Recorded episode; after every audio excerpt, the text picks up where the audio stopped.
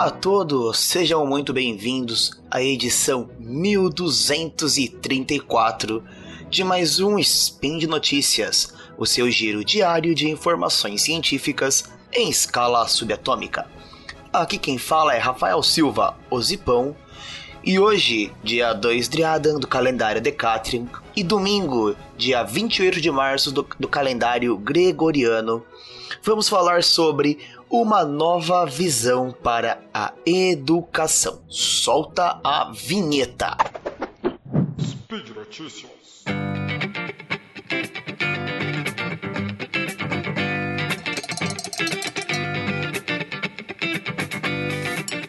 Pessoal, é claro que nesses tempos de Covid, pandemia e tudo mais, a, a educação como um todo, ela tá passando junto com o mundo nessa crise. Afinal de contas, a educação é a base do que vai ser o nosso futuro. E é claro que, como todos os ramos da ciência, a educação está sofrendo problemas que antes não se tinha e problemas que já existiam estão sendo acentuados. E aí fica aquela pergunta, né? O que, que nós podemos fazer para ajudar a diminuir todos esses problemas? E é claro que isso veio de algumas questões disparadoras, né? Entre elas, como diminuir o gap da, entre a escola privada e a escola pública? Como que será o uso de tecnologias e novas ferramentas? Será que é tudo base de infraestrutura e redes? E o preparo e treinamento. E o principal, como podemos amenizar estas situações. E nesse spin eu vou falar sobre alguns projetos que estão acontecendo, que já acontecem também há alguns anos, que vêm para ajudar nesse momento de pandemia. Entre eles, o, o uso da educação e a tecnologia, onde uma ferramenta pelo, criada pelo MIT, diretamente do Media Lab, que é o uso do a criação e o uso do Scratch na educação.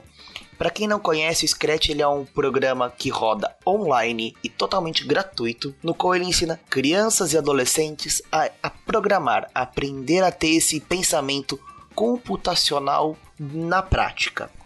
E é claro que cada dia que passa, escolas privadas estão investindo muito nessa questão do uso da tecnologia. E para diminuir esse gap entre a rede privada e as escolas públicas, muitas escolas estão oferecendo aos professores da rede pública cursos, seminários sobre o uso do Scratch, que é uma ferramenta livre e gratuita. Qualquer pessoa pode ter acesso. E é claro também que nós não podemos esquecer de espaços colaborativos, no qual eles têm a função de compartilhar e fomentar ideias, seja elas novas revistas e o principal, integradas ao nosso ambiente atual de distanciamento social. E entre eles, nós temos sites e programas de compartilhamento de projetos, como a Rede Brasileira de Aprendizagem Criativa, o Porvir, que é um instituto de inovações em educação, e o Colaborando. Esses sites eles são espaços também livres no quais professores podem compartilhar as suas ideias, sejam projetos, sejam atitudes positivas que deram certo nesse meio de pandemia. E é claro, qualquer pessoa pode ir ajudar. E é claro que nós não podemos falar não podemos esquecer de falar uma coisa que está surgindo, que já surgiu no, no exterior e pode ser que agora se torne uma realidade no Brasil também, que é o, justamente a administração privada de escolas públicas.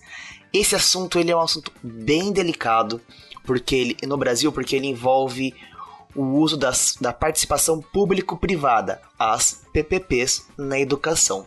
Mas como que nós vamos fazer isso se nós não temos nenhum referencial para falar se dá certo ou se não dá?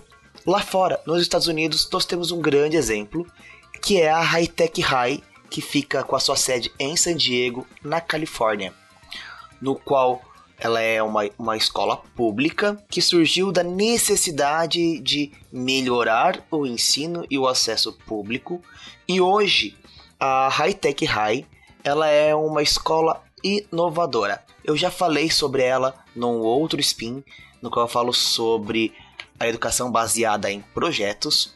E é claro que a High Tech High vem se destacando cada vez mais nesse setor, principalmente por causa do seu índice formativo dos professores, principalmente no qual a Hightech High ela oferece treinamento contínuo para professores. Um exemplo que isso está dando certo é que hoje a Hightech High ela é um expoente mundial, ela é referência na educação.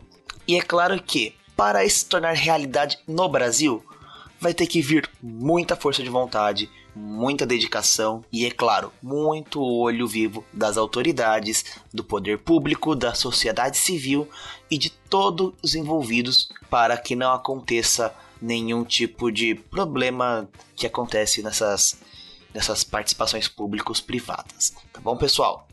É claro que de todos esses projetos eu vou colocar os links aí na, na descrição. E por hoje é só.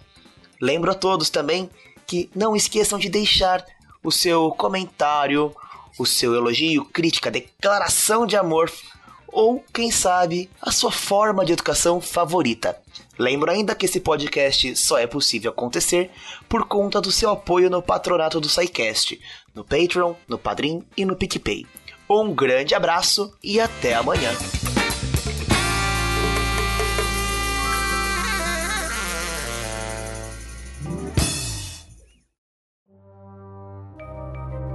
Este programa foi produzido por Mentes Deviantes.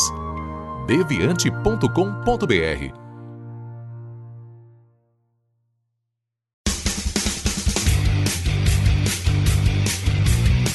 Cortes, edição de podcast.